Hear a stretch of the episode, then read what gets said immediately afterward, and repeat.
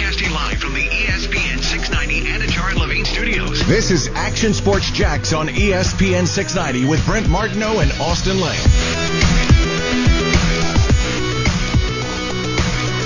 Now this guy's pretty awesome here at Streamsong Resort. Last year we had him on, Tyler Ramsdale. He's the director of recreation because it's more than golf and resort life here at Streamsong, where we're at uh, here in the state of Florida. If you're not familiar with it, which I bet you are, about a three-hour drive from Jacksonville, and uh, we've been here for a couple of days. And look at Tyler's hat. If you're watching the Facebook, YouTube, Twitter, Twitch, gave him a hat last year, and he didn't just throw that thing in the trunk, or maybe he did, but he brought it back out. That's a biting. You throw this on, they start biting. That's it. It's yeah, your lucky fishing hat. 100%. All right, I just gave you a Dream 18 hat, so you got that one too. I like Hopefully, that we can too. help get some more bites. Um, Tyler Ramsdale, Director of Recreation, and uh, loved having you on last year. And I think it's maybe the best kept secret about Streamsong Resort. We think golf. I live in a golf world, got a lot of golf buddies. But when we had you on, it was fascinating last year to learn about what else you have, including some of the best bass fishing, really in the state and probably the southeast. Yeah, for sure. Arguably in the world. Um, I'm trying to change that, kind of get fishing more in the forefront and match up to our golf level. Yeah, it's honestly some of the best fishing in the world. For example, this morning, two guys, we went three hours, caught 30 fish, and one was 10.7 pounds, absolute giant of a of a bass, and uh, that's kind of how it has been the last couple weeks as well. So it's just been phenomenal fishing. I was going to say, is there a certain, is this a good time of year? Is there a better time of year? Are they biting right now?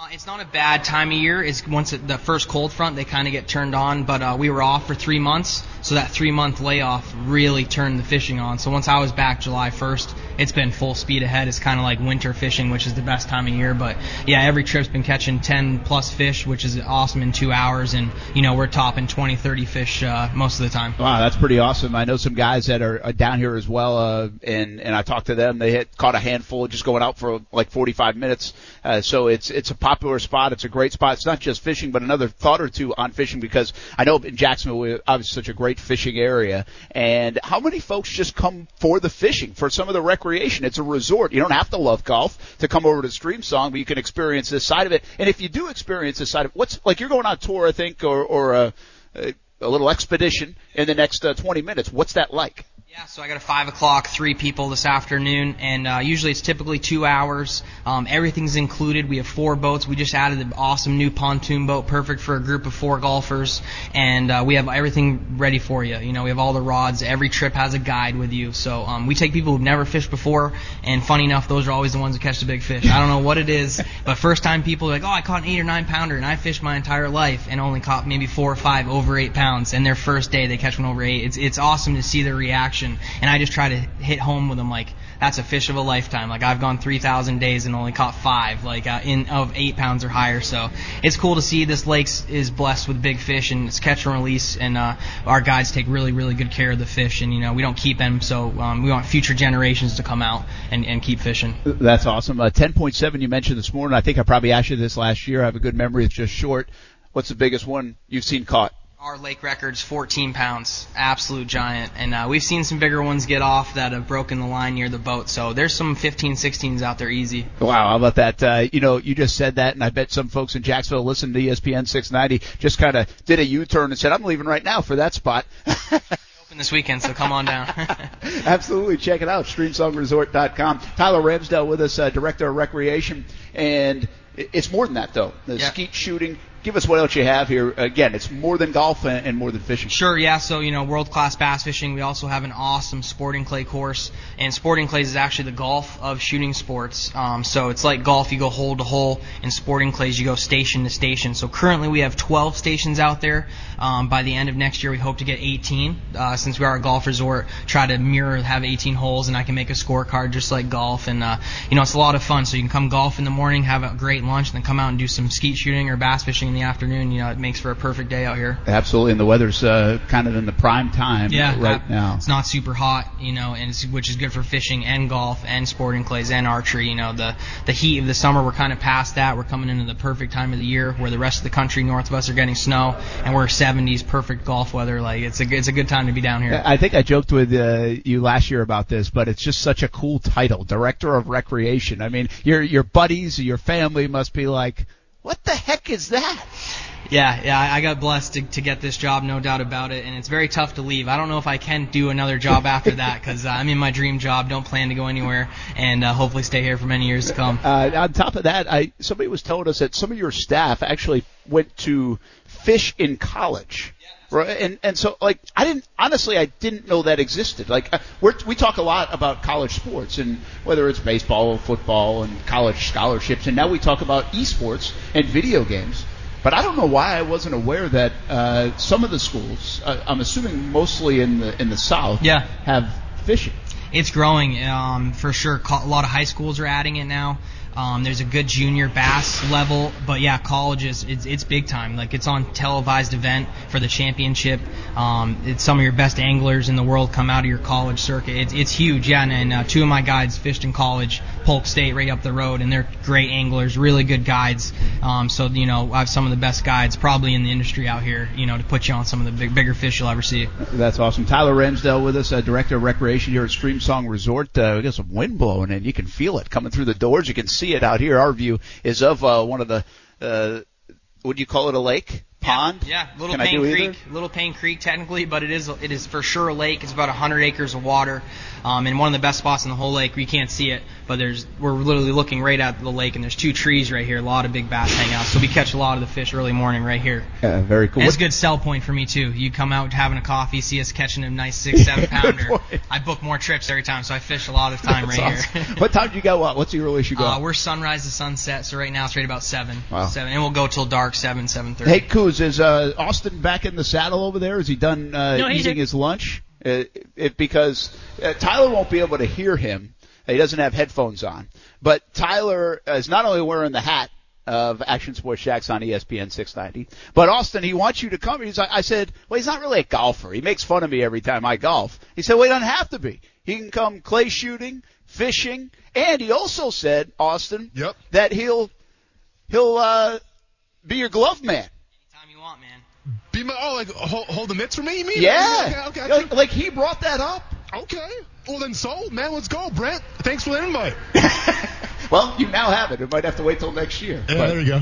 uh, you have some buddies that do it. You said? Yeah, yep. Sean Lally uh, did uh, was on the U. I think he was actually at the same time as you at the. Uh, I think it was the UFC kind of getting you into it. Yeah, Sean yeah. Wiles Lally is a good friend of mine. Grew up with him and uh, was his was his glove man for a long time. Worked out with him, but uh, yeah, I think you probably may have heard of him or we're at Oh, the no, same of camp. course, at one man. point. Absolutely. Yeah, He's it's saying a he- small world. Yeah, he's saying he has. Again, Tyler doesn't have headphones on, Oh, but that's right, uh, yeah. it's uh, Austin. Speaking of that, I, I said to Tyler, I was like, "Hey, man, what about the belt? You just won a, a match, a f- match, a fight uh, a couple weeks back. Has Yeah. the belt come in yet?" Belt has not come in yet. I'm not sure if it's coming from overseas where it's taken a while. I'm not sure what's going on right now, but I have not received the belt yet, and you better believe someone's gonna get a phone call because of it. All right, uh, Tyler Ramsdell, Director of Recreation here at Streamsong Resort, inviting Austin Lane out here to Streamsong, little bass fishing, little clay shooting, and um, hopefully not big enough to fish. I mean, Austin. Brent. Well, I'm gonna be honest, man. I can foresee like I me got a boat playing golf, and then like at the same time we're hitting mitts, like you know, but between the, the shots, or whatever, like that. So we, we kind of get like the best of both worlds. You do. You have the. best. I mean, you're shooting, you're fishing, you're hitting mitts, and uh, he said he's got a boat big enough for you. Done. Uh, I'm definitely in, man. All right, uh, Tyler, man, good luck. Good uh, you. great to see you again. Thanks for wearing Yeah, the hat. absolutely. Thank you, we guys. appreciate it. Have a good day out there today, this Appreciate it. afternoon, as you head out. Uh, that is Tyler Ramsdale, Director of Recreation here at Streamsong Resort. He's a good dude, uh, a lot of fun. And what a gig, huh? Isn't that kind of a cool, cool, cool job? I, I think that's people have fun jobs sometimes. We have fun job, no doubt about it. But that is a fun job. You take people around and you fish and shooting clays, and but specifically to fishing. Like I've fished before, but I'm not a big fisherman, uh, and I don't know much about it. But when we've gone, it's awesome. And when you catch something, it's awesome. There's a rush to that. So to Absolutely. see people, whether it's kids or adults, uh, families out there, uh, I think that would be the coolest thing. And uh, you're getting paid to do it. Not a bad gig. Not at all. Actually, one one of my really good friends, um, he was, uh, I guess like he was a, a commercial boat captain up in Alaska, and he did like the fishing trips there. So I, I know all about that work, man. And um, you you work some pretty long hours, obviously, but it's pretty rewarding as well. Yeah, like that. Uh, that sounds almost dangerous, though. Like, isn't there a danger to that? Not n- not so much like the salmon fishing. I mean, like yeah, I, I know what you're thinking of. Like you're thinking of like Deadliest deadliest catch, catch. yeah. Yeah. it's not quite that aggressive, but um, but you, you have to be alert, right? Because things can happen out there, and especially when you're working 20 hour days. So, yeah, you, you have to be very mindful. Yeah, I think that's a wild uh, because where I grew up in New England, a lot of uh, my family had grown up uh, near the water, uh, not about half hour from where we were in East Providence, but they were up in like the Narragansett area, and uh, there's a little fishing town called Galilee, Okay. and uh, that's what they do. You know, that's that's how people work and earn a living. And even though I was only a half hour away from it, I was like, they do. You know, like I never really fully understood it Sure. until you start watching shows and like the Deadliest Catch. And obviously, it's it's not that, but it can be very dangerous. You get nor'easters and all those things up in New England. Uh, but very interesting to when I moved to Louisiana and learned a little bit more about like people who worked on the oil rigs, right? And Yeah. so uh, I think those jobs are man, it's a hard, hard work job, can be dangerous jobs, uh, and uh, just a an interesting profession to me.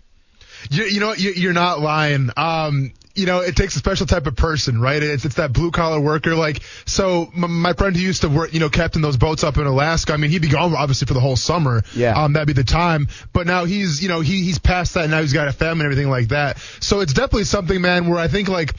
I, I encourage people to try that because it's so different and you do the exact same thing.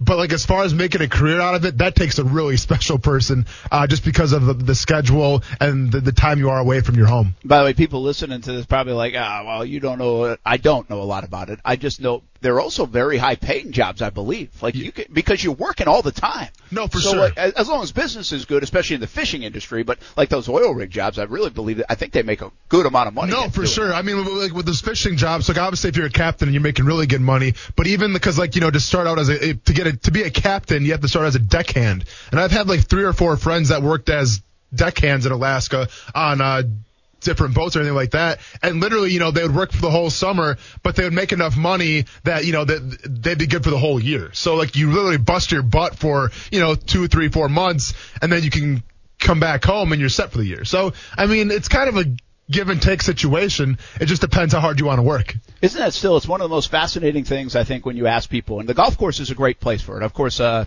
fishing is too. There are a lot of people that congregate in fishing, or heck, just going to the bar can be like this. But what do you do, right? And Yeah. and it's wild. Uh, like we had uh, people out there golfing today, and, and some of the caddies that were out there.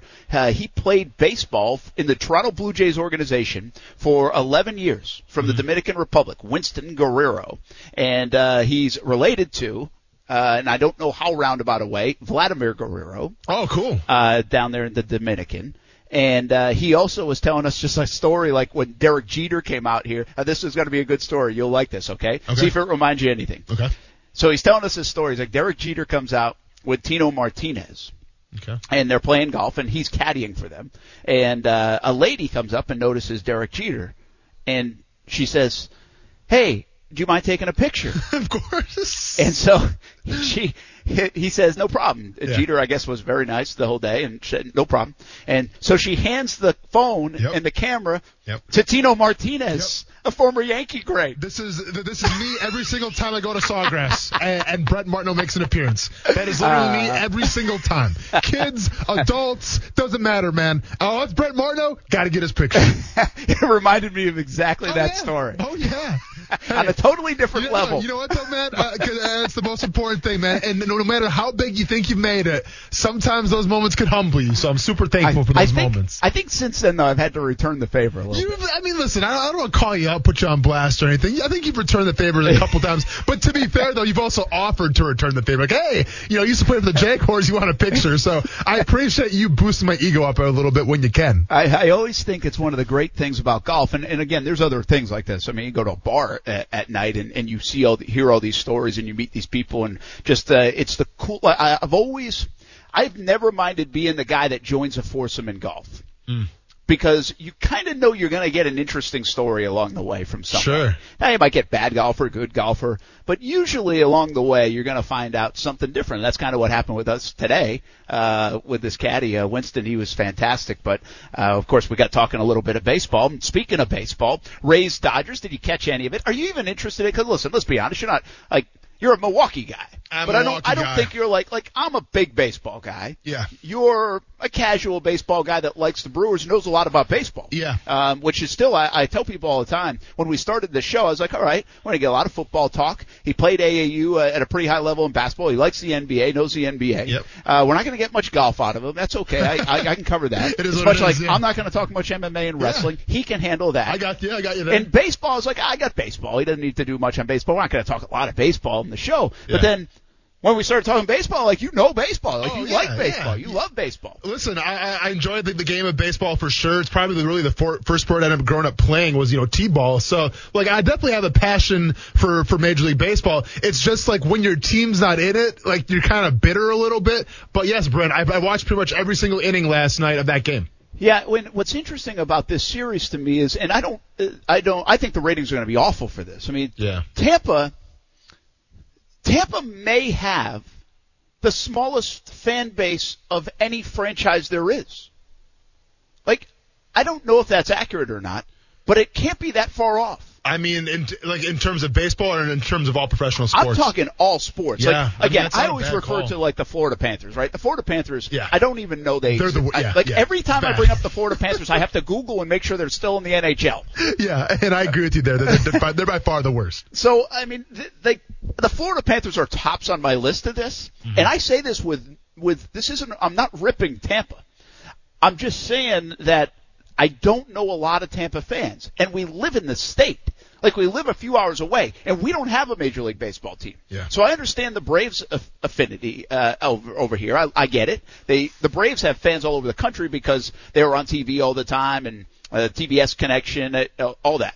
Uh, so I get the Atlanta love, and plus they've been good, and they were good in the 90s. Yeah. But the Rays really don't have anything, and there are a few. Ty is a big Rays fan. Uh, there, uh, Zach uh, is an editor in, in our TV land for us, and he's a big Rays fan. Uh, he also likes the Lightning. Yeah. And uh, Ty's one of Ty's buddies, their family, are, they are Rays fans. And I think a few more Rays fans are coming out of the woodwork, but not a lot. Like I don't know if many people care about this World Series because, quite frankly, the Rays are in it. Sure. No, and, and listen, I, I agree with you wholeheartedly. Um, I think like it's crazy for as successful that the Rays have been seems like the past decade. And listen, and I've been to a couple Rays games, and like I, I was to a couple Rays games when they were like you know top in the division, and I was just I was so surprised when I would go you know to to that stadium. And keep in mind, it's not in the heart of Tampa Bay; it's in St. Petersburg, so it's a little bit of a drive, kind of off the beaten path a little bit. But I was so surprised, even when when the, this team was doing so great, the fact that this the support wasn't really there. And Tampa Bay is obviously a big city, and St. Petersburg is kind of you know smaller, but like you know there's people there, and like for instance, like say Milwaukee was doing well. Like it seems like the whole city like rallies behind that team. You know, like all of a sudden a Brewers ticket's like the hottest ticket in town.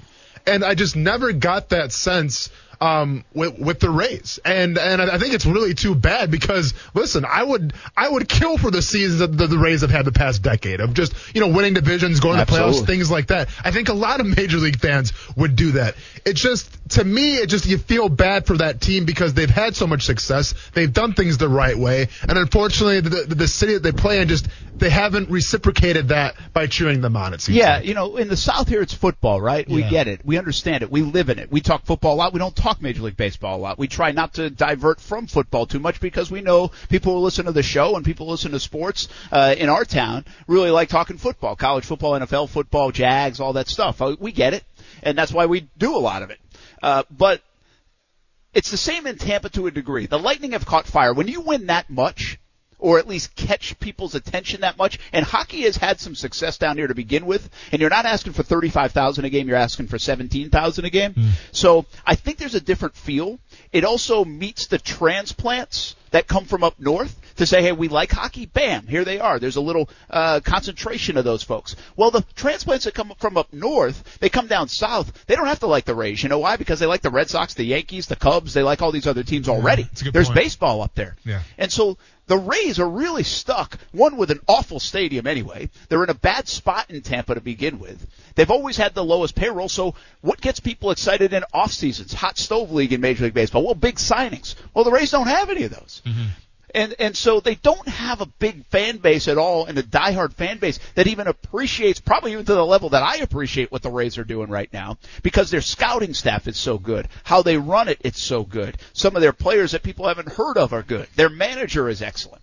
Uh, how they're pulling this off. It's it. I was thinking of it the other day though. Again, outside of the Florida Panthers, who I have never met a Florida Panther fan. Like I've never seen a Florida Panther fan. Sure. Like I, I don't think I've ever seen somebody wear a Florida Panther shirt. Yeah, I- I really- I really I'm- don't. I, and, I, and I'm with you on that one, And, Brent. and so outside of though that team, I don't know if there's another one that I can think of that has a smaller fan base. And I don't want to say irrelevant because that that's disrespectful for an organization. If you look at the last few years, Yeah. and, if, and now have two World Series appearances in the last 12 years, that's super disrespectful. I don't think they're irrelevant. I just think they have a really small fan base. And if you're going to say, hey, Jacksonville doesn't have the biggest fan base, Jacksonville has a heck of a lot more fans across the world than the two franchises I just talked about. Yeah. And by the way, they're part of an NFL machine that just pumps out fans. Yeah, it doesn't matter who you like, where you where you play in the NFL. Like, you know, you're you're going to be a big thing, regardless if you're winning or losing. Sometimes it seems like as well. So, no, I, I think the comparison between the Florida Panthers of the NHL and um, you know, obviously the, the the Rays here in MLB, I think it's a, it's a prime comparison. Here's the deal too, okay, off that game last night, and you might think this. We picked them. I I couldn't pick the Rays to win as much as I'd like to see them Sure. uh, in the series. So I got them losing in six. You got them losing in five, and I think across the board, most people would say that. Yeah. Uh, but I'm not this guy that says, "Hey, they looked, uh, they got beat pretty good, eight to three last night. Uh, uh, they got no chance." It's it's one game. No, no, without a doubt. You know, um, listen, it, it was obviously in the first couple innings, it was a master class of pitching, right? Um, Kershaw, he had his old stuff back. Man, that what, what is it? The slider that he throws or the the off Curveball. the curveball? Man, that. Hey, that's why I never played ba- like I didn't make the high school baseball because I couldn't hit a curveball. I couldn't. I mean, I can't imagine watching that thing come at you. It's like ten feet above your head and then it drops so great. Like Kershaw obviously got that team started, but what I love, Brent, and you talk about it all the time, it's base running. And to me, Mookie Betts getting a bigger lead on third base because the guy wasn't holding him on. That that was the difference of that ball game. Because remember, I think it was uh, Muncy he hits the ground ball. Yes. Diaz fields it. Goes home. Obviously, Mookie Yep. Betts being the game changer that he is, the you know the, the, the Jackie Robinson S type speed, um, goes right home, it gets home, and you know th- that led to more runs after that. So I like the fact that that game was really blown open due to good base running. I love, listen, all the folks that love this new age of baseball, I don't not like it. I love the fact, hey, Bellinger, it's a two run home run. It's a big part of it. Yeah. But also that fifth inning where they broke the game open, you can play both ways is my point. Teams that win big usually do. Houston, the Red Sox the last couple years, the Nationals, and now the Dodgers. They do the little things. Single, single, single, walk, walk, grind out at bats, steal a base, and they blow the game open. Not because of the home run ball, but then they add to it with the home run ball. One other thought, man. I mean, I'm not going to pound this home anymore, but how did the Red Sox let Mookie Betts go? Like, how did they let him go?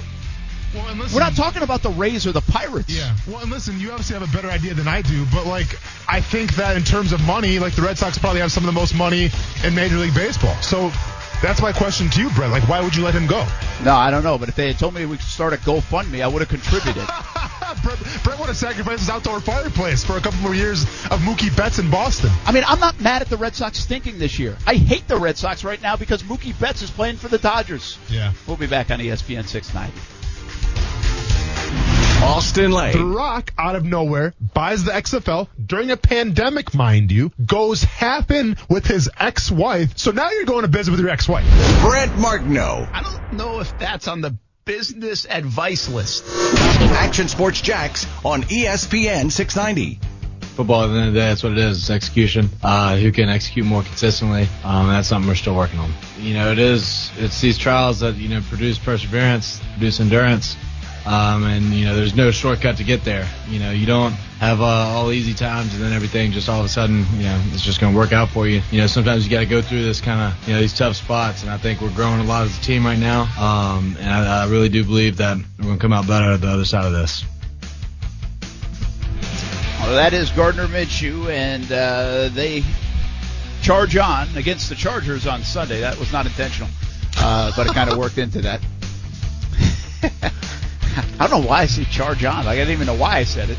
But then I was like, well, now I did say it. I got kind of got to finish this thing off. You got to address it because listen, for, for the two and some years that we've been doing this show, I've never heard you once say charge on. So That's the UCF in me. I got you. I'm a, I'm a, I'm a closet UCF Knight fan. Charge yeah, on. you are, man. You definitely are. it's funny. I, I am like a closet fan of some of these guys, some of these teams sometimes. Like, uh, like Georgia has that a little bit to me. I get a, I get accused of that, but if I'm being real, like I, I kind of want to see Georgia win a title, you know? And you're surrounded by Gator fans everywhere you go. My kids won. Everybody I work with is one. I don't like have any ill will against Gator fans, but it's just like, all right. I mean, somebody's going to stick up for the dogs over here. And yeah, so- yeah, I, I get you. I, I'm like that because every time we do picks, right? Yep. For uh, Florida Georgia game, Georgia Florida game, however you want to say it. Mm. Uh, see, I still don't say Georgia Florida all the time, so I'm, I guess I'm not a dog, right? I was gonna say. I've uh, when I when I do picks, I like I always pick Georgia because everybody else is picking Florida. Not not everybody, not these recent years, but a lot of times over the course of my dozen years doing this Yeah. in Jacksonville, a lot of people are picking Florida. So I'm like, all right, I'll go with the dogs. I'll mix it up a little bit. And even when they weren't that good, and uh, if you go back a little bit, we went to Athens, like leading up to Florida Georgia week, which would be next week. Now it will be a week later this year. We would go on Monday to Athens, and the people up there are fantastic. Like, uh, there's nothing to say they're not in, in Gainesville. We go there, we cover them, and really, to be honest with you, at the time, Urban Meyer and and the Tebow thing was such a craze that it was hard to cover them. And uh, go up to Georgia, and they've got some big time players too. And Athens was such a cool place; it was a neat place, I thought, uh, and I had never been. And and the folks.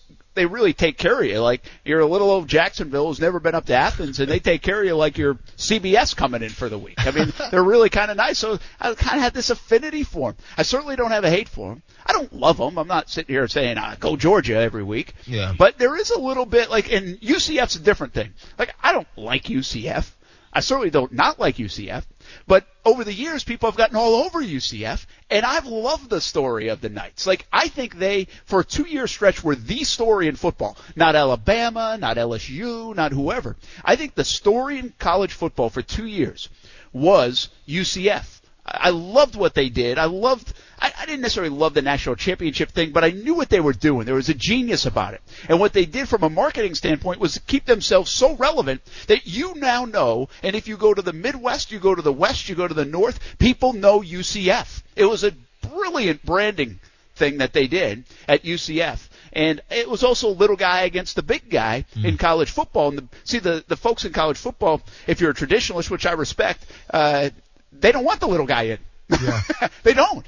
And so I, I, there was, there's always these teams that I kind of like Well, get behind sometimes. And, uh, that was a, a long way of going after I said charge on against the yeah. Chargers. Well, no. Let me, let me ask you this though: Who do you think, in terms of college football relevancy, had the bigger impact as the underdog? Boise State or UCF? it's a great call. Okay, uh, I think it's a really good question. Uh, I think Boise State. Yeah. Well, here's what we are guilty of in all walks of life, but especially in sports. The most recent thing is UCF, and it was big, and it's a social media thing, and people hated it and loved it. The difference between the two, before I answer the question in full, is that there was almost like there's this love hate with UCF. Yeah. There was never that with Boise State. Boise State was the cute little puppy. True, except for their blue turf, though. I think some people got turned off by the blue. Honestly, I think some people were just like, "Who are you guys with blue turf?" Yeah, but they weren't scared of them. Like Boise State, like Boise State, they're not around. See, I think people are a little scared of UCF. They're in Orlando, a big market. The Big 12 should go get them anyway. I don't know what they've been waiting for, but they could be a player. Hmm. And for a little bit, Florida was down. Florida State's down. Miami's down. And you could make the argument at times, week by week, not necessarily across the board, that they were the best program in the state. Like you, you couldn't do that with Boise State. I think week in week out because they weren't in one of those states. Like so, it didn't come up like that. So there's this love hate with UCF. There's this cute, oh wow, look at the new kid on the block and the underdog. They they had a little bit of like the 14 seed in the NCAA tournament to them. Mm-hmm. But if you ask me the question like you just asked it, which I think was a fantastic question, then I would say I think Boise State impacted college football as a little guy more than anybody has. And, and hmm. maybe somebody can jump in and give me another example. But Boise State year after year was there. They made you pay attention to the group of five now. Yeah. They made you think about Cinderella. They made you think about if you were going to a New Year's Day bowl game and you were Oklahoma, watch out. Yeah. Because Boise State might get you, and that's a little embarrassing if you're Oklahoma. And and by the way, their offense was cool. Oh, yeah. Peterson was a great coach. They would come up with all these plays, Statue of Liberty, uh, one of them. Uh, I just think they were such a storyline for a while. From a long-term standpoint, I do think they impacted college football and give gave the little guy like UCF more of a chance. But see, they're not the only ones. There, was uh, there's Houston, there's Cincinnati, but I think the the team that paved the way for those in college football, I think, had to be Boise State. Yeah, you know what? And it's like you said. I mean, obviously UCF, it's fresher in my mind, right? And one could say, well, they're, they're, they're co-champs of a national championship, you know, regardless of what that banner says. But, um, so like that's obviously fresh and prevalent in my mind. And from the branding perspective, obviously right now UCF is, and granted, it's been a rough year for them right now, but you know, they, they've been the hotter name. But I agree with you. I think if you go back to what Boise State was able to accomplish, right? And once again, I mean that that blue turf was a brand, whether you liked it or not. Whether the rumors of those ducks that were dying on the field because they would come down and like dive bomb thinking it's water, and then you know commit suicide on the field, whether that was true or not, I'm not sure that that ever got myth busted or not. But that was kind of the rumor out there. I remember talking about it. Um, and obviously that 2007 Fiesta Bowl, uh, what, when they played Oklahoma, the Statue of Liberty play, you know, pretty much the entire country watching. And I think wasn't Adrian, was Adrian Peterson playing for that Oklahoma team? I think he might have been. Oh, it's so long. Okay, that that's was, so it was long. it was a long, long time ago. It was early two. Uh, right, wait, that would have been that would have been early two thousands. Yeah, it was 2006 or seven, I think it was. Yeah. Okay, so that's more mid 2000s. Well, I mean, it, it was like a New Year's Day bowl. I think 2006 that would have been. I I think was a you're right. I think it was 06. That makes Yeah. a lot of sense. Yeah. Um, and by the way, was that the same year as the marriage proposal to the cheerleader? Oh, good call. I think it was. Yeah. Yeah. So that's a fascinating question, and I'm sure we're missing somebody, and we're just focusing on these two programs. But as I say that, I'm not sure we are. You no, know? I mean, listen, you could say Appalachian State for beating Michigan and like that kind of put like the FCS schools on the map a little bit and like, hey, so you have to be careful of those, you know, cupcake games because sometimes they can come back to bite you. But I'm talking about in terms of rele- relevancy, in terms of staying power. I think Boise State takes the cake. Yeah, I agree with you. And and by the way, I think I think Petersen at that time, and I even thought early on in Washington, he hasn't elevated that program to the point where this is now even a conversation. When he was later, like right toward the end of Boise State, making the move to Washington, to me, he was the best coach in the country. I actually thought he was the best football coach in the country. And I, I know what you're going to say is like, oh, Nick Saban, uh, Urban Meyer. No, all but those for people. what he I- was able to tap out of those those players and that personnel, absolutely, I agree with you. I do too, and it's it's a little bit like Mark Few at Gonzaga, Yeah. where he it was year after year, man. This wasn't just like one thing. Like he built that year after year. You'd think in, in those kind of programs, even if you get on a little run like UCF's been on, you'll take a dip. Yeah. Uh, which maybe they are right now, losing a few games, a couple games, but. I just they changed everything, and, and that's what your question was. Like, Correct. who impacted college football more? And I do think they changed a heck of a lot uh, about college football. What UCF tried to do is take it to another level and tried to change it to the point where, hey, we can play with the big boys, invite us to the dance. And they still weren't able to push that through. It's like if they could have just got over that edge, which by the way, I don't think the Power Five was going to let them get over that edge, Yeah. but they were trying to break that mold.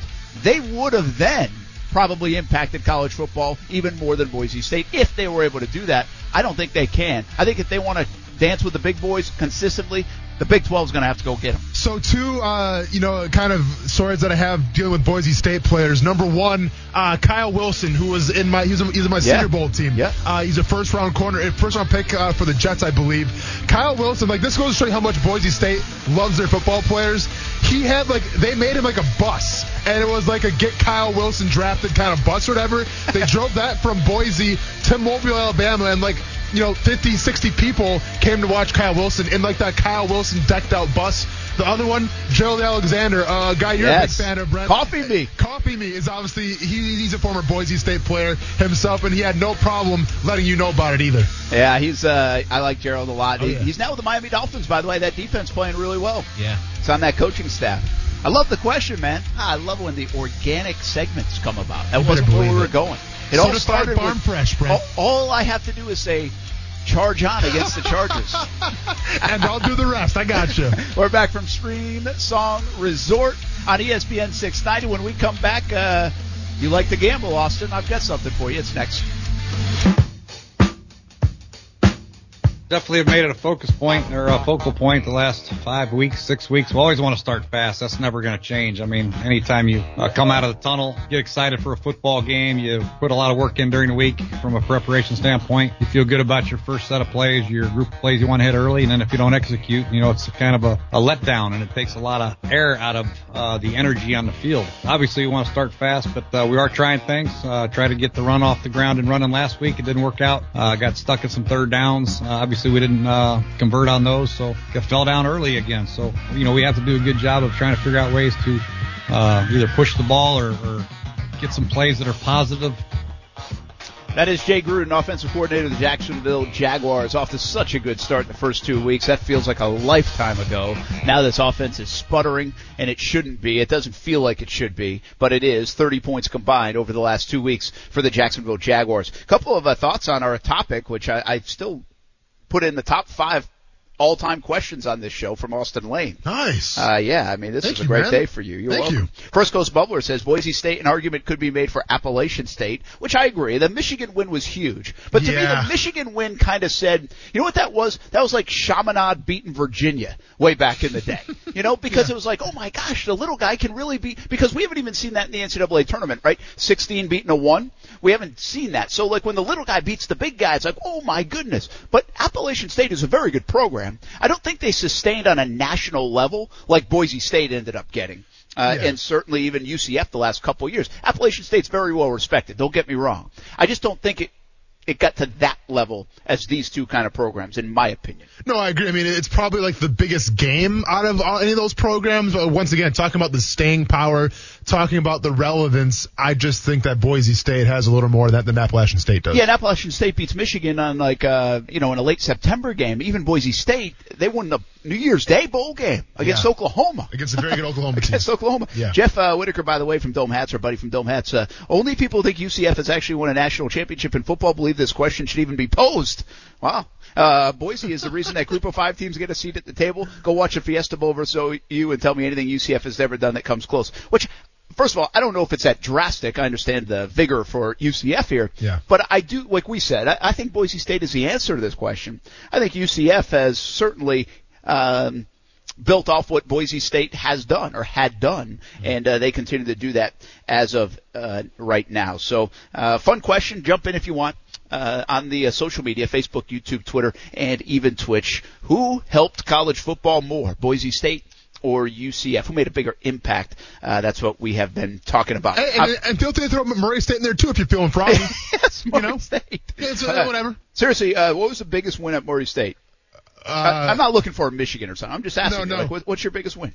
uh, like when I played, or just in general. Uh, maybe in general. Uh, Do you know? Like, have they Uh, beat somebody that like? no, I mean I know that they played. I think they played Wisconsin pretty tough, if I'm not mistaken, one year. Um, like kind of came down to the wire. But like as far as like the biggest win in history, um, nothing's popping out to me right now. All I know is that Woody Paige once called us um sad and uh despicable because we played Louisville. This is my sophomore year. We played Louisville and it was like Thursday night prime time, so we're all excited. Obviously Louisville comes out and like drops 70 on us, so we lost like 70 to seven.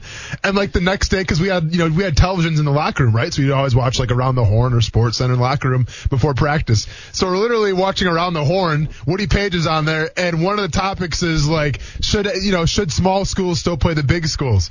And the, they, they used our game footage, and Woody Paige said like Murray State had no business being out there, like you know, like they're like the little sisters, or they call us like little sisters and something something like that. But needless to say, uh, it was kind of heartbreaking to hear Woody Paige talk smack about you. But I'm sure Jaguars fans can understand that as well. Yeah, or nobody in Jacksonville likes Woody Paige anyway, Yeah. so don't worry about it. Yeah. Uh, hey, uh, big news today. Did you see? Uh, the climb to 100 is now at 98. The climb to 100 is now at 98. Yeah, Ty guy went to the doctor. Oh, nice. I was like, what are we talking about? I know. I was Wait, wait so, to catch on. so he's at 98 right now. Yeah, up uh, from June to 91 pounds. Now up to 98 pounds. Okay, uh, Ty. grew, grew an inch and a third, Okay. and uh, I think the growth spurt is here. It's on. I like it, man. That's big news. Like you thought game uh, game seven, like the other night of the NLCS or ALCS, was big. Yeah. I was like, Steph's like, yeah, I'm at the doctor's, and then she texts me, and I'm like, well, what's going on? She's Yeah. like, well, he grew an inch and a third. That means he That's might huge. grow like three and a half inches like this year if it, it projects that way. That's huge. And so minutes, you know, so like 10, 15 minutes go by. I'm like, hey, what about the weight? yeah. More Like, I still don't know about the weight. Like, how hard is it to weigh somebody? everyone's got a skill at their place, especially at doctor's office. Let's go, Ty. So, So my- 98 pounds. 45 minutes later, I get 98 pounds. Pretty Yeah. good. Here's here's what I said. Was he fired up? And uh, she's like, Ty fired up. Come on, he's not going to say anything. He's like, you know him. He didn't say Yeah, much. yeah. He, she did say he had a donut, a breakfast wrap, and a hot chocolate. Or something chocolate, maybe a chocolate shake for breakfast, and asked for a candy bar after school though before he went to the doctor. I like it, man. Pack, pack out those calories a little bit. Hey, he's a growing boy. Do what you got to do. Hey, Brent, might want to Yeah. put a basketball in his hands, man, if he keeps on growing that tall. Just saying. Nah, he can saying. shoot a little bit. He can Okay. shoot. Okay, a little point guard action. Nah, not quick enough for that. Ah. Yeah, but I mean, have you seen TJ McConnell play? okay. him and DJ McConnell in a three-point shooting contest. now we're talking. Uh, all right, we'll be back. Uh, an hour to go here on Action Sports Jax on ESPN 690. I've I've got some questions for you bettors out there, and uh, we'll get to some football talk as well. Should some teams in the NFL be a little bit nervous, a la the Buffalo Bills? I'll explain when we come back on ESPN 690. We're live at Streamsong Resort here on a Wednesday.